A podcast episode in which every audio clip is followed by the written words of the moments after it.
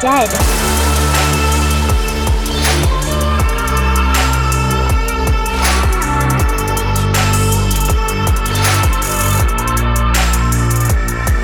Dead.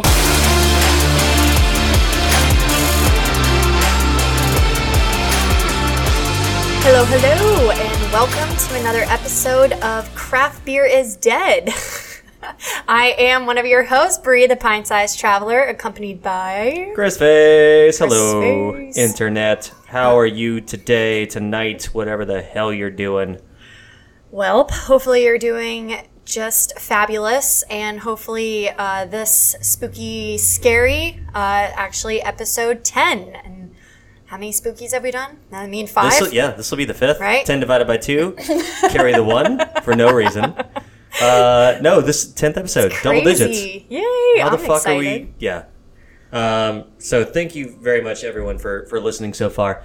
Um, and for all the feedback. I tell Chris every single day I just can't fathom how many messages and how you guys will listen to an episode and then go back to our Instagram to let us know what you're thinking. And that to us is the raddest shit ever. No, it's really cool too because like you know we both kind of tackle different facets of this whole thing. So you know you handle the social media, I typically handle the whole like kind of production Everything of else. things, and um, it's funny because I usually have the analytics as far as what's happening and what's going on and what's working, and you have the the response, and Yeah. we rarely talk about it to each other because we're idiots. No, I And we try could- to send you the the good. You know, I Yeah. say every day, I'm like, oh my gosh, look at this. Chris is like, sick. No. Yeah, cool, cool, bro, cool story. No, but uh, sincerely, thank you to everyone who who listens frequently, Yep. um, and, And also thank you for everyone who engages, and thank you to everyone who's left a review so far. Um, not to sound grabby, but like that helps us out immensely, especially on Apple Podcasts, where it kind of like throws us up a little bit higher in the Yep. algorithm of things. So. If you like what we're doing, just throw it out there. It takes a couple seconds. Um, we'll read it. If you don't like what we're doing, we'll still read it and we'll tailor things accordingly to make sure we suck less. Absolutely. Yeah. Yeah. So what we've kind of been doing is starting out with the beers up top. Um, being that this is a spooky, scary, I kind of wanted to theme a little bit, right? So, hey, Doug. Hello. hey, Doug. I'm leaving that in. Fuck it. No, I wanted to theme it up a little bit. So, um, nothing against it. We live in a world nowadays where Russian Imperial Stout doesn't mean Russian Imperial Stout anymore. All it means is crazy pastry, uh, added lactose, added nuts of some sort, added this, this, this, this, this, and they're great, awesome. Keep doing them. But when's the last time you've had just a Russian Imperial Stout? A very long time. Very long time. Very Have- long time. Now, let me ask you this. Have you had uh, this specific beer? And, and for those of you not in the room, which is all of you, uh, North Coast Old Rasputin Russian Imperial Stout. Have you had this one before? No, I haven't. And he's smirking at me right now because this is just crazy ironic that this beer came up uh, for me twice in the same week because I have never had the beer. Um, ooh, that made a nice sound. Um, did not know uh, just how famous it really is uh, until our good friend. Benny from Commissioned Beer Chamber um, actually almost kicked me out of his establishment a few days ago because I've never had this beer. Um, so and Chris just brought it out, put it on the table, and was like, "Hey, have you ever had this before?" I just couldn't help but laugh because I almost got evicted out of an establishment because of not having it. So thank you. Now that won't ever happen again. So, three things. One, Commission to your Chamber. Uh, if you haven't been and you're in Orlando, go check it out. Go now, Uh, right now. Get in the car. Go. Yeah, uh, Benny's been in the industry for years. He and his wife are a fucking powerhouse in the Yeah. industry in our area, and so they deserve nothing but support. They're doing it right, Yeah. and they've got a really cool brand. I mean, like it's it's hard to go around and find like some sort of New York, you know, '90s hip hop style Yeah. craft beer bar that's killing it. and that's not you know tacky or forced or anything because I mean you meet him him and within 10 minutes I mean when I say he kicked me out of his establishment he goes get the fuck out of here yeah. No, and honestly, it's like the one thing I notice about that place too is it's so chill that like it's one of the few places I noticed is like my shoulders relaxed as soon as I like stepped in. I was like, Yeah. all right, this place is dope. yeah that's a good point Um, and Very I kind of second him on his opinion of kicking you the fuck out because I know this beer right here. So I'm going back in the way, way back time machine of making myself sound super old in the industry, right? Where you know, when when I started out, we were learning our palates essentially in Florida from the best of the rest of the U.S. There wasn't a lot of breweries, you know, really defining the beer movement or being kind of pioneering of any sort of styles or, or Yeah. really like. And no offense to any of them at the time, um, but we just we didn't have the same caliber as a lot of other places. Whereas North Coast out of California. Um, they've been doing this for years since uh, on the bottle here it says 1988, so almost as old as this old shit right here across from you. Um, but every the reason why I picked them is one, this kind of like was a benchmark of a standard of a Russian Imperial for me as a brewer. Like what I set out to, I still remember trying to clone this and tasting Oh, it wow. side by side and Yeah. like probably bugging all my friends to try it next to it and all that kind of stuff. Yeah.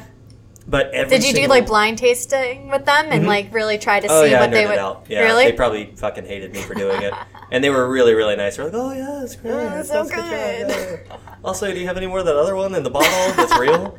um, no, but uh, every style I've had from them has been just kind of like a benchmark of what brewers should kind of be looking at. Scrimshaw Pilsner is one of the ones that you can always find. Yeah. Um, Red Seal Pale Ale, uh, one of the first breweries to use Centennial on a regular basis Hmm. uh, with that beer. Uh, it really struck a chord for me, and uh, why we incorporated it today is being a Russian Imperial Stout, just a normal version of it. We're going to Russia. Ooh. Have you ever been? I haven't, but that country scares the shit out of me.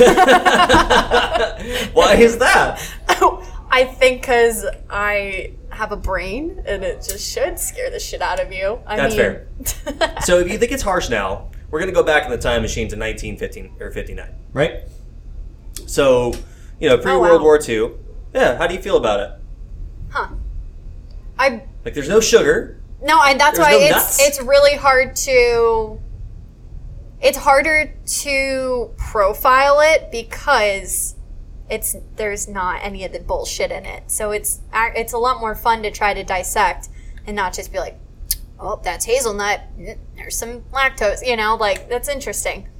It's strong. Like it's very flavorful. Oh, this one sits, I want to say, at around 9%. Um, it's got a really high finishing gravity on it. But also, too, if you notice, like, the bitterness is super high, too. This is like that, Yeah. like, you know, before people started dropping the IBUs out of the Russian Imperials to kind of cover up the adjuncts and all that kind of stuff, this was the BJCP agreed upon style, a little bit more historically accurate. So, Wow. enough of me sitting on my old man box of whatever. Um, I like that it's not lingering too long. Like I could, Yeah. I could sip this. Still I tastes like a beer. Yeah, I couldn't drink the whole thing, but I definitely don't hate it. hey, hell yeah. Good Right. job, North Coast. Well, thanks for letting me try it. No, for sure. Benny shit in a hat. All right. Actually, don't. Every time that you got an opinion on something she should try, kick her the fuck out if she hasn't had it. I appreciate you. You're doing the and Lord's he work. actually poured me my first sample. I've never had delirium, and he poured me my what first. the shit? Okay, because I'm not gonna go fucking buy a twenty-five dollar mini bottle of beer. I'm sorry. I, don't know where you're shopping. respect it. Total Wine, they're always that's like fair, very fair. expensive. All right, we'll take time from now on. I'll incorporate some trying, I'm old school like benchmarks Yes. you should be hitting. Yes, All right, we'll call it the benchmark series. because I had no I'll idea this is what that. I should have been trying unless you t- tell me. I'm really. so glad you didn't have it. so anyway, speaking of Russia. Yeah. Yeah. All right. He's been really stoked about this, you guys. I so fucking right. he's so really stoked. I brought this up too because you know coming up. Actually, the day this launches, I will be brewing. Uh, potentially, what we're naming the beer is after this incident. Um, I've loved this story because, unfortunately, it's full of a lot of tragedy. Mm-hmm. Um, there's a lot of mystery around it too. But it is one of those ones where when you hear it and you go through a lot of the actual kind of details of it, you're left just kind of with a big "what the fuck." Yeah. You know what I mean? So we'll set the scene. We're back in uh, January 25th in 1959. Um, there is a permit issued to a 10-party expedition led by Igor Dial or Dial Dyatlov. Holy fuck! Fucked it up right off the bat. It's called the Dyatlov Pass. Oh, Yeah, that's the Dyatlov Pass Yeah. incident. Is the uh, is the name of the entire incident there? Um, Igor is the one leading it. Um, most of them young people, eight guys, two girls. One of them's actually a, uh, an instructor from a local university. Um, and one of the big reasons why they decided to do this expedition um, was to kind of get like a one of the most renowned certifications for cross country skiing you could possibly get. oh. Yeah. so they're up in the Ural Mountains. It's So it was not research or anything. It was just for So people had done it before. Um, they've done this bef- like this specific course a couple times. Huh. It was going up to That's not at all what I thought it was. Already off the bat. yeah, Okay. the Holachal Mountain. Um, and so this was specifically like a two week kind of journey. Um, And to give you some perspective as far as what sort of environment they were going to be in, Ural Mountains is kind of like over near the Siberian aspect of things. Um, very, very cold temperatures. That's how I picture all of Russia. So that Yeah. was already kind of my like mental image. So I'm glad that you're solidifying it for everybody. Essentially, and then not to sound like stereotypical, they're going to be walking through what you think Russia looks like Okay. outside of the big pointy buildings. Okay. Right? Um, so it's going to be upwards of negative 40 degrees. Um, we're looking at what uh, Russia categorizes as a category three territory, which even Russia admits is the most difficult terrain to be able to like pass through. So um, one thing to be said about a lot of these people in the expedition, if not all of them, is that these aren't inexperienced mountaineers.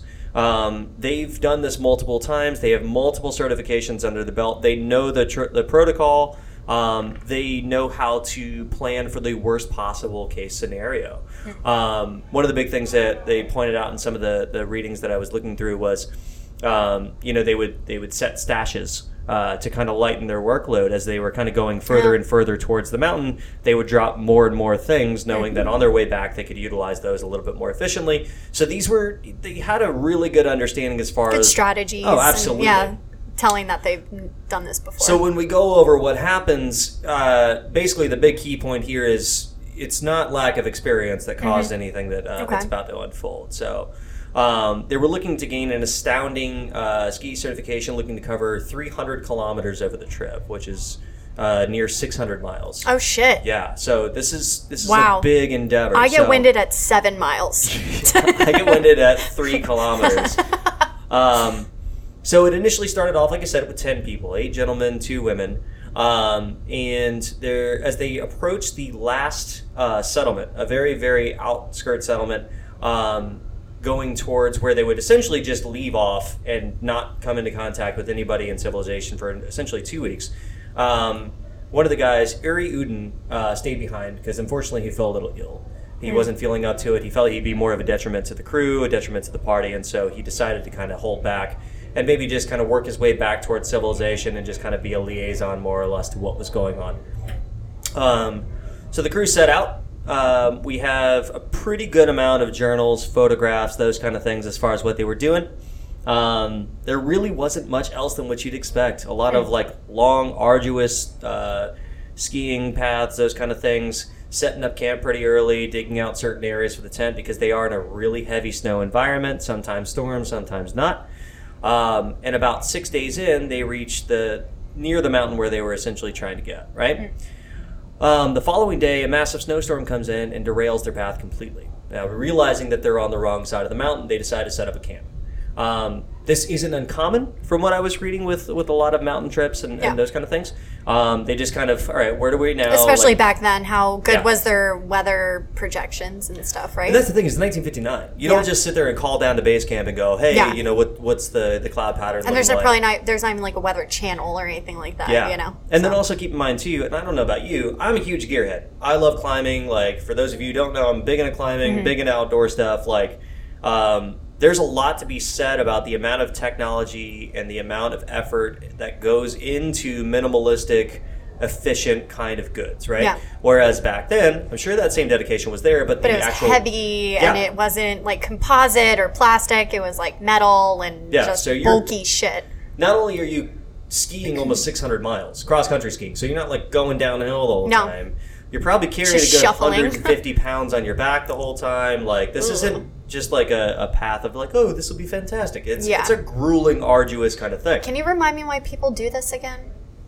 Um, I guess the certified badass kind of thing, man. Like, I, I'm just more respect kidding. to you. Don't get me wrong. Like, I don't want to do one it. hundred percent. There are certain kind of climbs and stuff that I want to do, but also like Like I would feel like a badass on like a two dayer, three dayer. Yeah. You know what I mean? Like I would get my jollies on that, but, But also, again, we're, we're talking about people who are going for one of the highest ski certifications Yeah. uh, throughout the world. like you would do this crazy shit for a certification for Oh, yeah. bouldering and stuff. So for bouldering, it- for brewing, Yeah. whatever. Like, Yeah. sign me up. I'm, I'm fucking there. So You're again, um, they're a little about seven days in, so about halfway through. Um, they've gotten off the rails a little bit. They decide that they're going to go ahead and set up camp on the west side of the mountain. They were supposed to go towards it. Um, they found themselves on the wrong side, unfortunately. Now, um, this is where it gets a little weird because investigators kind of start looking at, all right, well, why set up there knowing that you know geographically speaking it could have had some some pinch points they were out in the open a lot of times you want to make sure you're covering yourself from any sort of wind or Yeah. gusts or those kind of things any sort of the elements right um, you're also downhill from a pretty hefty area and one of the big things too that might pop up a little bit later is um, you're in Mansi tribe territory. So it's a local tribe that has made it blatantly obvious that they don't really want a lot of outcomers in the area. Hmm. There's been some hostile situations before. Um, and What so are they closer to? Like Eskimos or Native Americans? Like what would you do you know? kind or of a mixture of both, Yeah? really. I mean, they, like these are the kind of people like huts where and stuff, right? I mean, like very. No, they're they're Yeah, living like- off like the lay of the Okay. land in a very desolate environment. I mean, Okay. we're not talking about people who are growing crops and those kind of things. Yeah. They're they're the hunting, they're frozen gathering, like tundra. exactly. Okay. They're stockpiling. I didn't even Um, think about tribes being out there. and Yeah, that's a, like, and these Huh. are all these different variants. So, That's so crazy. as we start going through all these different kind of, you know, little key points of what happens, there's it's important to remember all the things that are going on around them, right? Mm-hmm.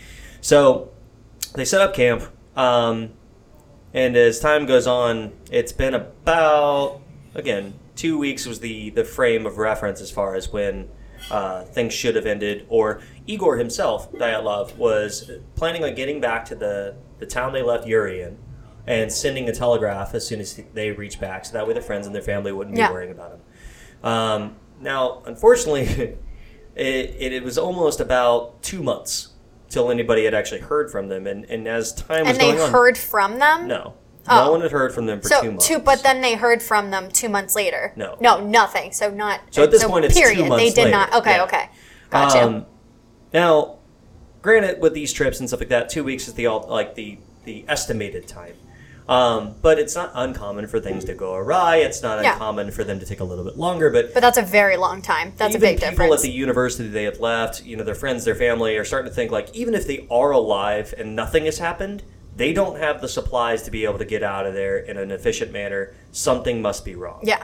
So they, they kind of drove up a little um, little search party and they start going into things. That took a really long time to get a search party. It's going. also Russia. They're like, yeah, they're probably fine. They're, yeah, they're just like they'll be fine. They'll make it home at some Yeah, point. they kill bear, sleep yeah, inside. they sleep inside it. yeah, they become bear, run bear organizations, drink vodkas, and now they come back as bear. Sorry, Russia. I didn't see you guys on the list, but we probably just lost the listeners there too. Um, so while they were not doing that, uh, February 20th search party was finally formed. Uh, they searched for six days. They followed the same path. Um, again, they were heading towards this specific mountain, which, uh, let me look in my notes real quick, was called the Halachal Mountain, right? Okay.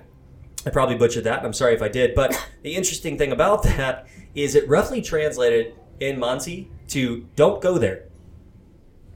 That's amazing. Yeah, it's literally called like just don't go there. Just don't. Yeah, shit happens, man. um, so, six days into the search, they come across a scene, right? At this point, there are many strange findings that just don't seem to provide a logical answer. No one's at the camp. They find the camp. Uh, the scene li- like lies in ruins, and it seems as though some catastrophic event has happened due to the camp being slightly strewn about, but not superficially so to where a lot of things Not are like a thrown storm. around. Like it didn't just throw stuff around. So it just nothing's like weird. covered in snow. There's still Oh. like some skis standing up. They're, Oh, like- wow. But also like some things are kind of like- thrown around a little bit too, to where like, Struggle. yeah, maybe, Ish. possibly. Um, the first concerning discovery is that the tent that all the members had shared had been slashed open from the inside. So nearly all their possessions were left behind, including food, warm clothing, those kind of things. And one thing to note about the photographs of the campsite is just how many things in the area around that tent looked untouched. Again, we have ski poles standing. We have Hmm. a little kind of sculpture that they had made with wood in their, Were in their all their skis there too? Most of them, Yeah. Huh. um, so later on, we're not going to find anything as far as skis go. I don't think anyone took off that way. Okay. Um, the first concerning discovery is that the tent. Oh, we already talked about that. So not long after that, they're looking around and they find a pair of footprints uh, leading into a tree line on the horizon. So we've got let's let's say that we're at the tent, right? We've got the mountaintop to our east, about 300 meters away. It's pretty close.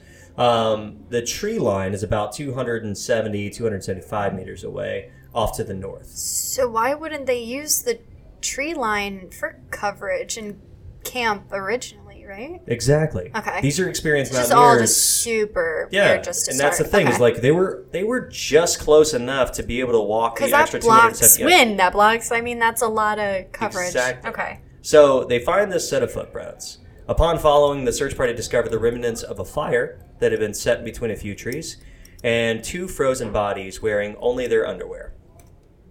So we have found two of the ten people, or I'm sorry, the nine at this point, nine people.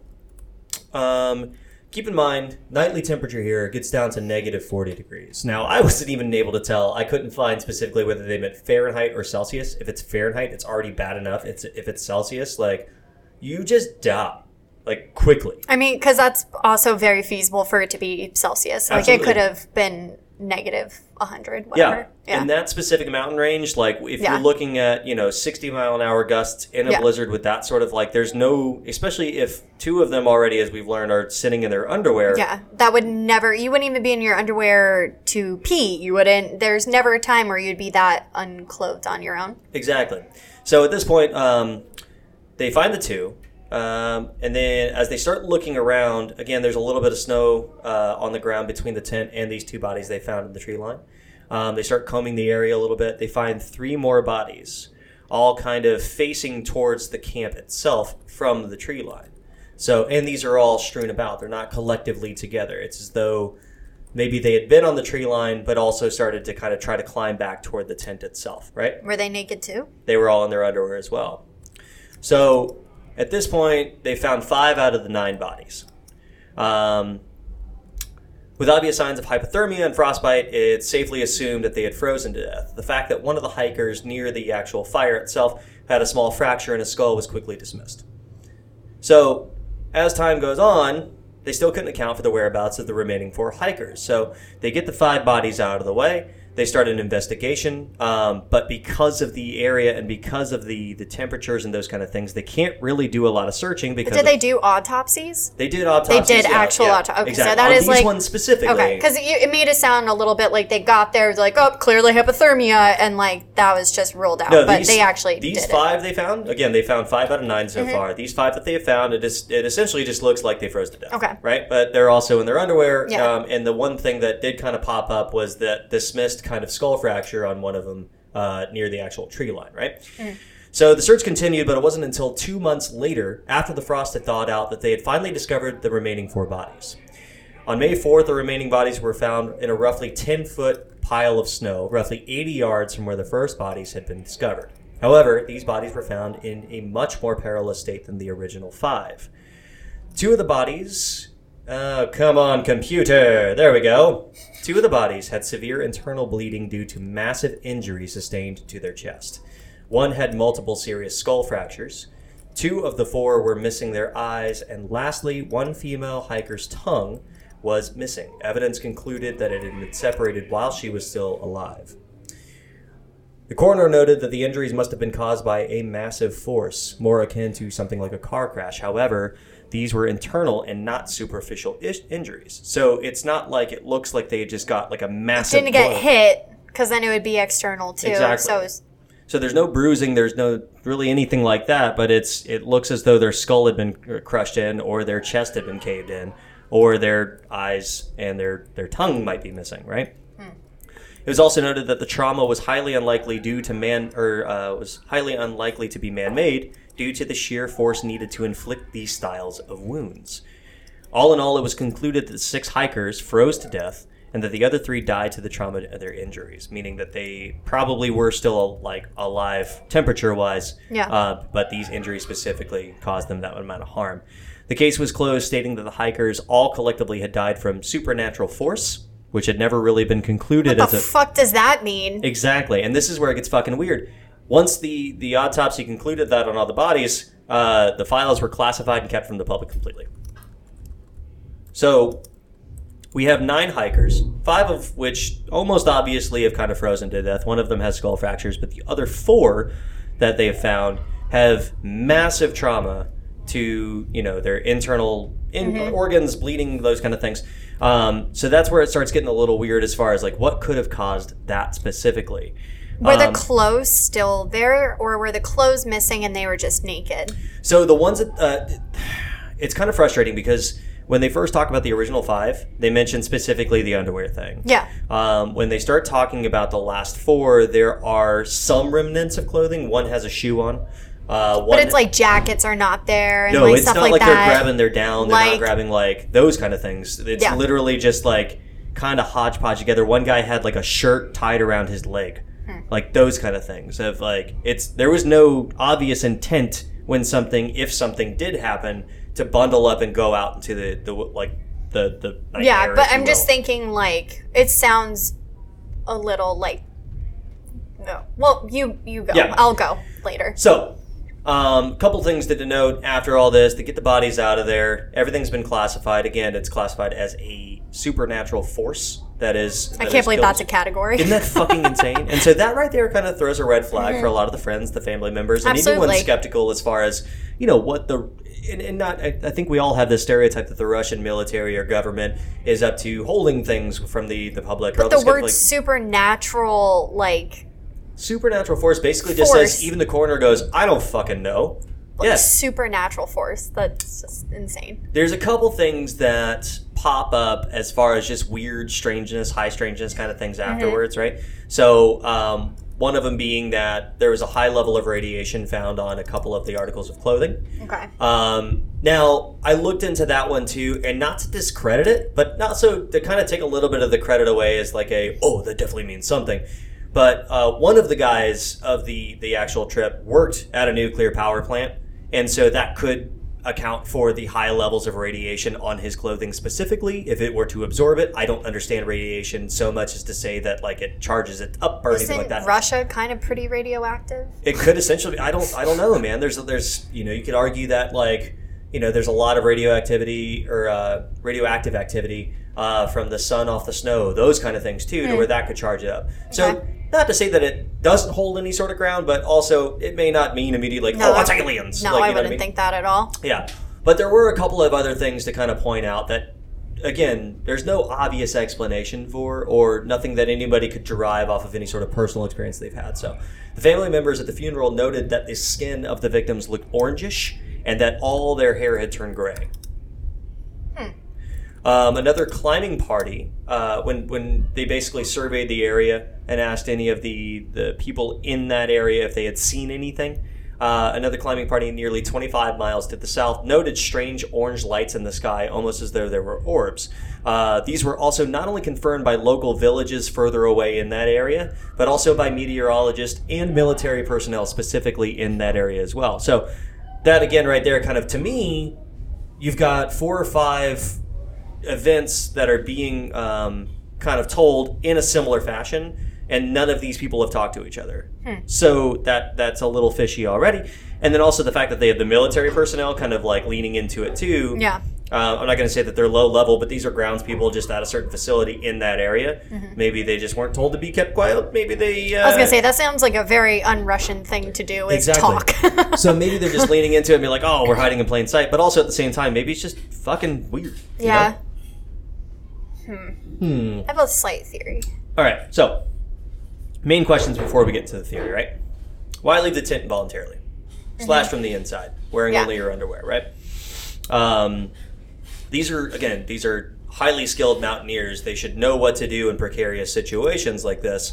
Um, and there are certain theories. You want to go through some of the theories specifically before? Yeah, for Okay. sure. So some of the theories: one, Monty tribe attack. Okay, so maybe they are immediately intimidated. Like a lot of military personnel these days will kind of use the shock and awe effect, where they they swarm in. Uh, you don't really feel like you have control, and you just kind of listen to what they ask you to do, right? So maybe something happens to where they're driven out of their camp. Um, they're not able to get back to it fast enough, and the elements kind of uh, they succumb to the elements more or less. We also have the idea of military involvement. So some people have speculated that because there were some test sites in the area, uh, because you know what we all stereotypically perceive the Russian military to be up to, Yeah. that essentially maybe they were just in the wrong place at the wrong time.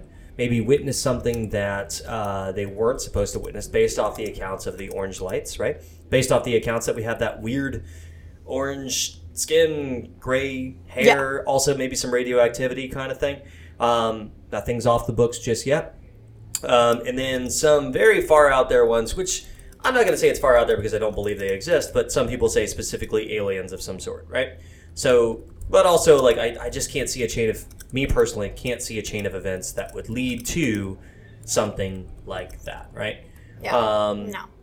So, with with all that information, what, what do you think happened on that night? Aliens. No. Yeah, No. I was about to say, what? Fuck no. fucking You will literally never hear me say it was the aliens. All right, I'm going to change that fucking mindset because there are a few stories I've heard before Yeah. where I'm like, um, it's hard to say that it wasn't. and I, I'm going to reword that. I 100% firm believer in aliens. I just need it to be like 30, 40 people saw the same thing in the sky, yeah, no, no, no, no, same night, like type of thing, and it be actually like geared towards aliens. I'm not going to hear Yeah. a story like this, and my first thought be like, oh, aliens. Like that's more or less what I mean, Mm-hmm. you know? yeah.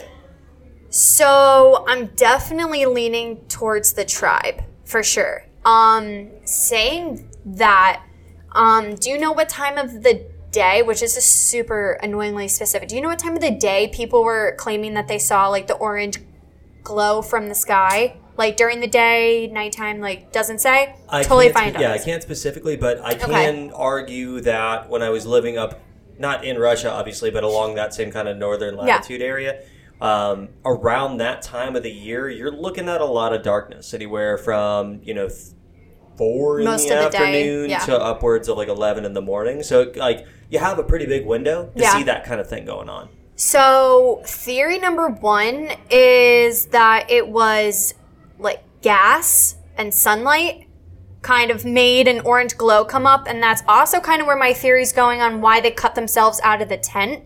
Um, theoretically, if this tribe has been there for a very long time, uh, we'll say, you know, some witch doctor shit, you know, they could find some herbs and this and that and that, make some type of gas bomb, some type of gas, put that in the tent, lock them up, you know, they're freaking the fuck out. They had to cut themselves out. Sure. And then with sunlight and gas, like sometimes that like has a glowing effect. You know what I mean? Yeah. Especially like fire smoke kind of makes the sky look orange sometimes. Yeah, you get a tent kind of in the sky. and It Exactly. can be very unsettling if it's not something you're expecting. Yeah. So I kind of think that if they're in like hostile territory, that it's just super odd. Like all their clothes being gone and stuff kind of makes me think that they took them as, you know, when are we going to get this opportunity again to get some warmer, more modern clothes and stuff for survival.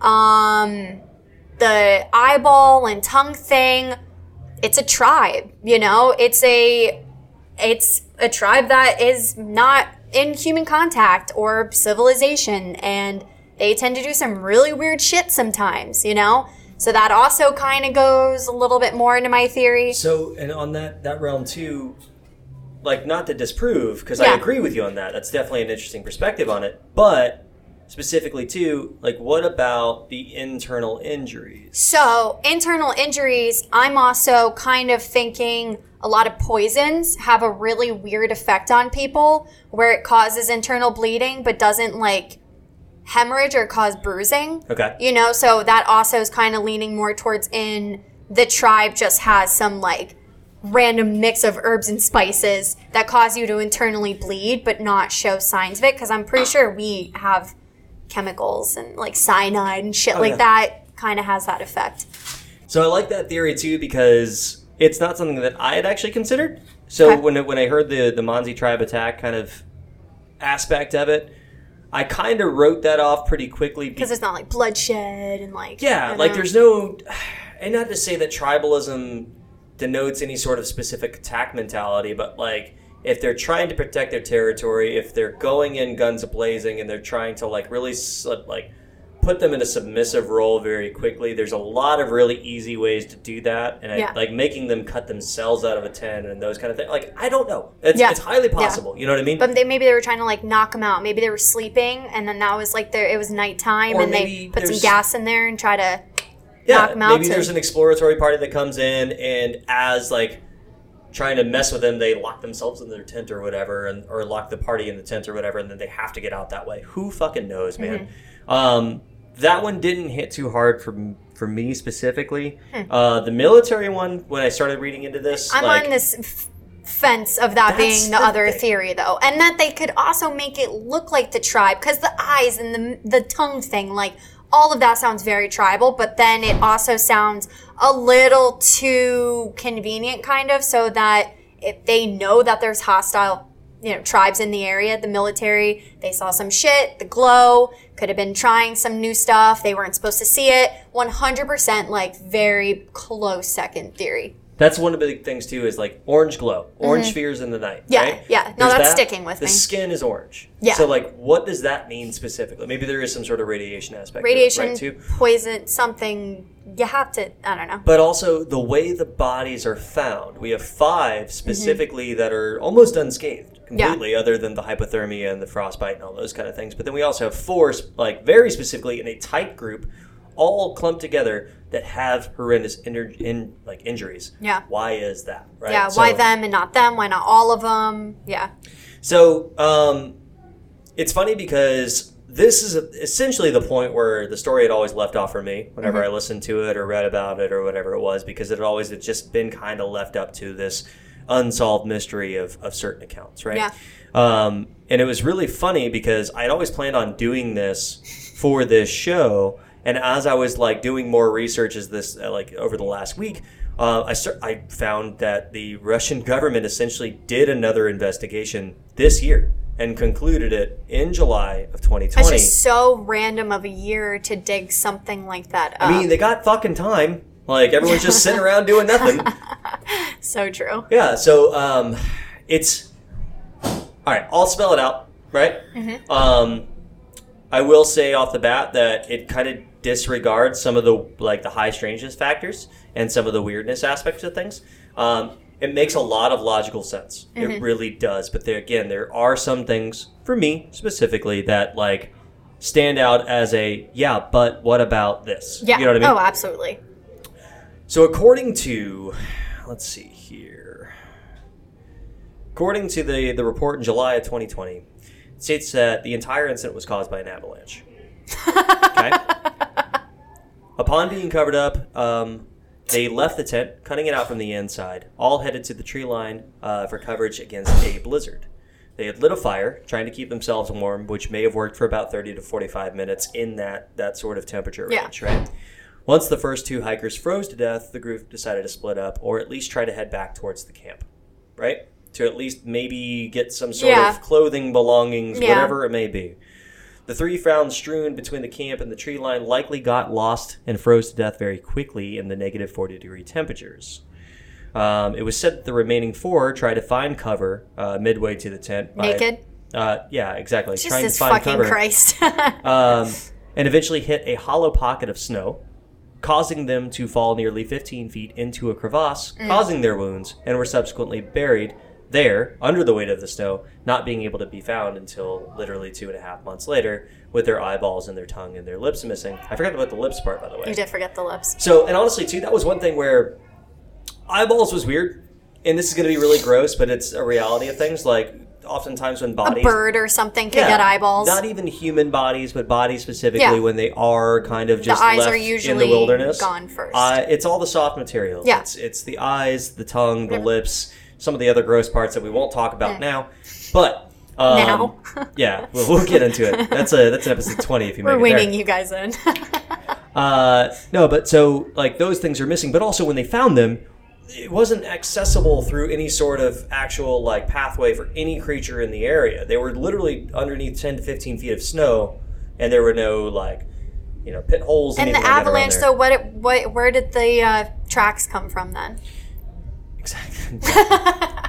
I'm so glad. I'm trying to that. remember the little details, and it's just not making here's sense. here's and it, that does sound logically and linearly like a perfect fit, right? Yeah. That all that does All sound of it completely possible. Where's the foot tracks. Um, and actually, real quick too, um, I'm glad you brought that up. Let's talk about that in a second. But um, one big thing when we're talking about finding them in their underwear, most of them, if not all of them, are found in their underwear specifically. So either they're getting the fuck out of Dodge quick for some reason specifically, they're in a position to where they're not allowed to uh, grab any sort of clothing, food, Yeah. anything like that, or three.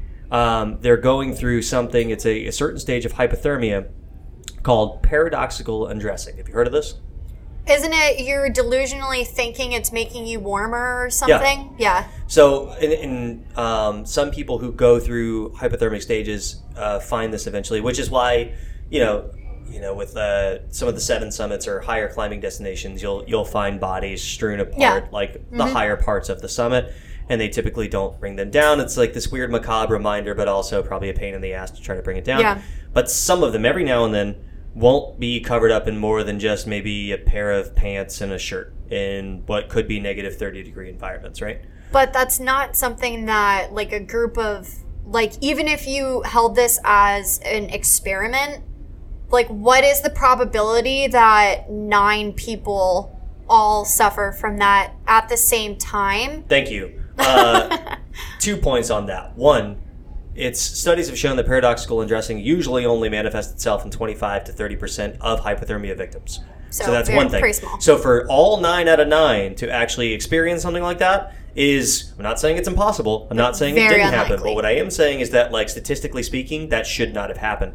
Two, to get paradoxical undressing, they would have to start warm and then start freezing. Why don't they have their Oh. clothes with them? Why did they, if they were No. in an avalanche, if they're covered in snow, why not at least Yeah. make an attempt? These are experienced mountaineers. They do, they are, they're cutting themselves out of a tent as a last ditch effort to make a way out to something else because of what they're in is so bad Yeah. that they can't go any further. and Unless- they know that they're not going to survive without those clothes like they're they're competent people in this you know specifically. So even if it's a rush freak the fuck out. The quick grab of your jacket and pants to then put it on later or something like even if that's not going to kill you you have to know that you're going to die if you don't have any clothes with you in this type of environment. Yeah. so i just don't think that logically even how scared they were that they would one they're not going to be sleeping naked that's just not going to happen anyway you know like why what would make them all either suffering from that it's just whatever it's just not fucking possible So Not that's the one. Yeah, there's that one, and then there's also like you would kind of point it out too. How if there's an avalanche, are you still finding footprints? Exactly. How if there's an avalanche, are you still having skis standing up as though they've Exactly. been stored? How if there's an avalanche, are you still finding small sculpture that they made in their downtime? Not saying it's impossible. I mean, I've seen a lot of the flip cup videos where like you don't get it every time. It's just every now and then you get it just right. But also to get all that shit just right is kind of weird.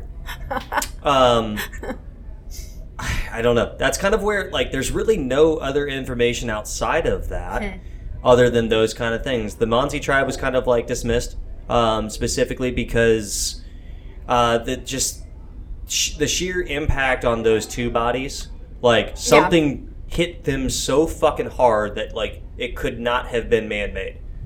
Like something basically fractured them from the inside, yet had nothing to do with their outside. So, how many different scenarios did they give on what could even remotely be a possibility with that? Like, what, like, so there's no bruising on us. How, like, I'm thinking in my head if if I was a very very large person, like, think of you know, I don't know, in a tribe, a freak of nature of a person. You know what I mean?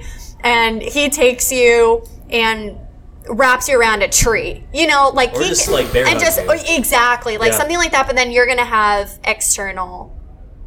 Yeah, more or less. And then that's, that's what so- I, I should point out too when I say superficial. Um, it said superficial wounds uh, died from internal trauma, those kind of things too. Um, if there was bruising, they didn't denote that it was there, right? Okay. So it's So highly possible. Maybe, maybe- there was, yeah, right? yeah. So maybe there is. Because then that would make a lot more sense. Because I mean, it still is like a little improbable, but we've seen strong men. You know, we've seen people who are just naturally just fucking monsters, and to just take someone like a rag doll and bear hug them, like you said, or something like Yeah. that, I think is a possibility. Like one of the weirdest injuries I've ever had was I cracked a rib Mm-hmm. um, just by over extenuating during a specific move of something while, while climbing, right? And like there was no bruising, there was no nothing, Huh. but like I couldn't breathe heavily, I couldn't like Yeah. laugh, talk very Yeah. much, or anything like that. Um, so it is possible for there to be a massive injury Yeah. inside a uh, human body without any sort of outside physical aspect of things. Yeah. Again, that's a very Not if there's like, but if something's like broken, broken, I feel like then you have to see something. If stuff's just like internally bleeding, I think that you can do that chemically induced or like other Yeah, ways sure. like that. You know what I mean? But you can't just break shit. Like you know. So when you asked about really out there theories, Mm-hmm. two more that I came across that I didn't really bring up because they were very much out there, like what the fuck. Yeah. Um, one, a yeti. Right? So maybe they're like, oh fuck, what the fuck is that? And they cut themselves out while maybe it's like peeking through the, the door of the tent or whatever, and they all run away in their underwear because they're too terrified or whatever it is. Uh, I know this is ridiculous, but doesn't it? But isn't it fit. almost naive to think that there isn't anything crazy that could live out there and stuff? We had Yeah. fucking dinosaurs, man. You know, like I don't know. It just when I hear Bigfoot and stuff like that, it just doesn't seem that impractical because it's just like Because to me, I was just like, oh, I could see it happen. Because like, Yeah. they get scared away, Scooby Doo style, they Yeah. and then run out into the woods or whatever. Yeah. They see it like hiking around the camp, but then after a while, it kind of like just kind of goes away. They're all in their underwear, and two of their friends have died. Yes. So they're like, shit, we got to get back to camp. But they freeze to death on the way back, exactly. and then maybe it finds the other four trying to make it back, throws them in a big fucking hole. Who knows, man? Bites- Exactly. Oh my god. I know. I'm I not agree. saying it's possible. I'm just saying it's possible. Which is a and and there's also multiple things that could have happened simultaneously, which is also a possibility. You know, it's like maybe there was military shit happening, and that explains the orange glow. And then at the same time, they were getting fucked up by the abominable snowman. This is going to be a weird plug for a book I just read called De-Evolution, right? It was by the same guy who just uh, who wrote uh, World War Z. You ever read that one? Oh, Yeah. Well, I watched it. I didn't read it, but it was good. So same premise, right?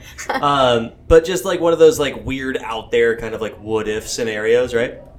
They talk about this like hippie village that's all completely green off the grid, those kind of things, up in the mountains of Washington, right outside of Rainier. Rainier, uh, active volcano, which hasn't gone off in years, eventually does go off, right? And so it cuts this this community off completely. Now all these animals are trying to flee out of the forest, um, and this isn't necessarily a spoiler alert or spoiler alert, but uh, it's on the book saying that it's going to happen. Uh, but upon these animals all fleeing, passing by this specific organization, there is a tribe of Bigfoot.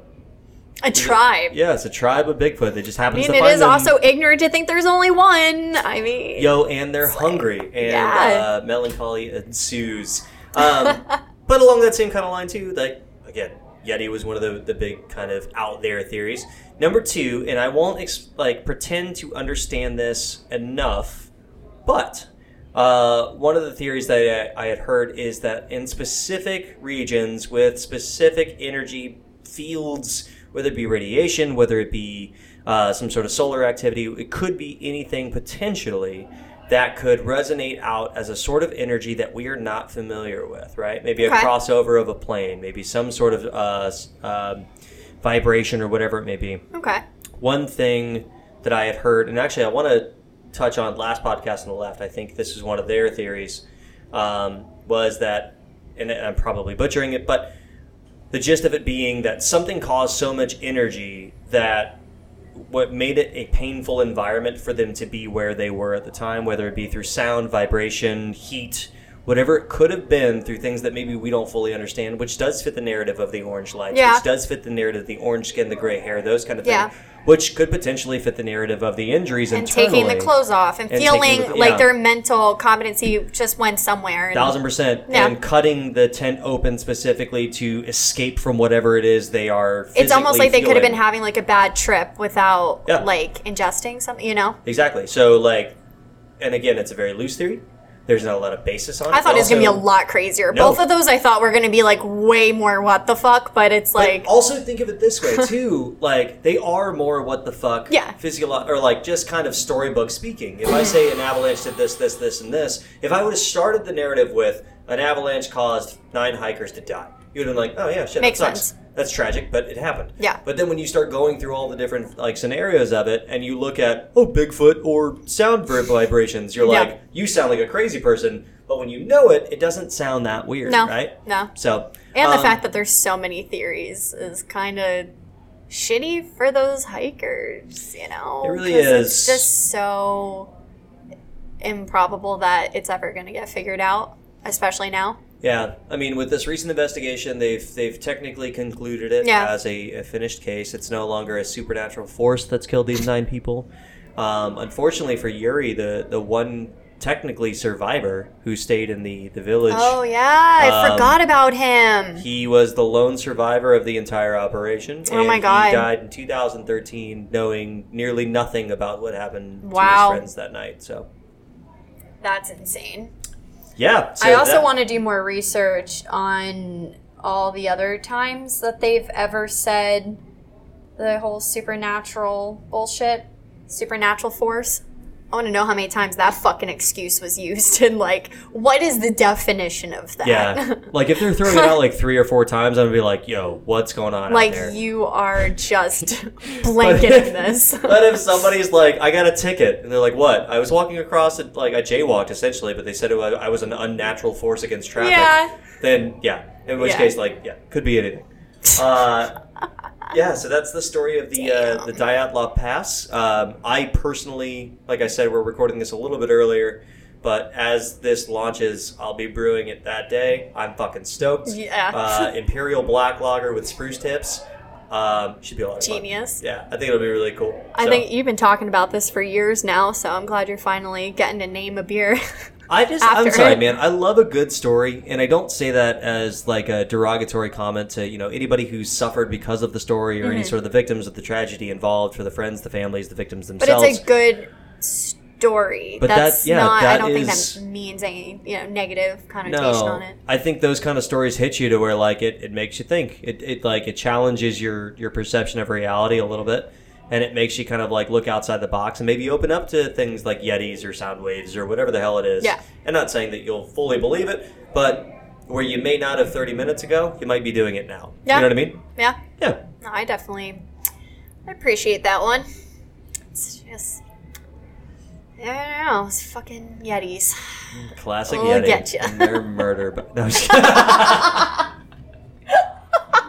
All right, so that was episode 10, the Dyatlov Pass. Ooh, Um, that was a goodie. And then the uh, we'll have another news episode next week, episode eleven on Monday, and then following that, it's your turn, I believe. It is. So, do you have something in mind, or I do. awesome? Are we talking serial killer, or No, crazy enough, it is a listener submission. Awesome. It's about a brewery that they went to in Oh. Salem, Massachusetts. awesome? Fuck yeah. Damn, dude. Right? Um, if you are listening to this, and obviously we're not paid because they don't know who the fuck we are, uh, Aaron Mahnke does a podcast called Lore. Um, and does one called Unobscured. They just finished an entire series on the Salem witch trials where they go into the full aspect of things if you've ever wanted to fully I understand that. I love that type of stuff. Yeah, definitely check that one out. Love it, uh, love if it, you like love it. creepy, spooky, definitely go there. And and if uh, if you do, tell them that we sent you because maybe they'll pay attention to us.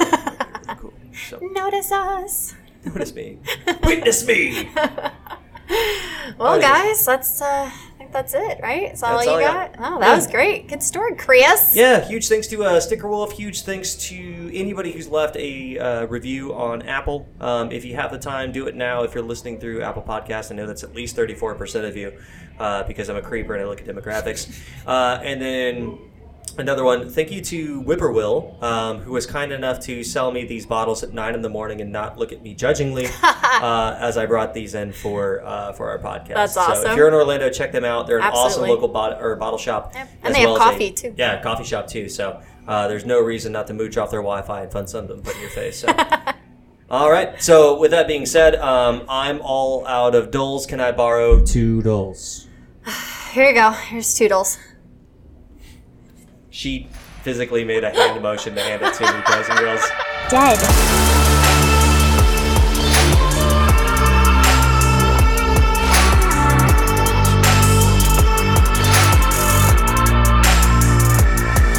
Dead.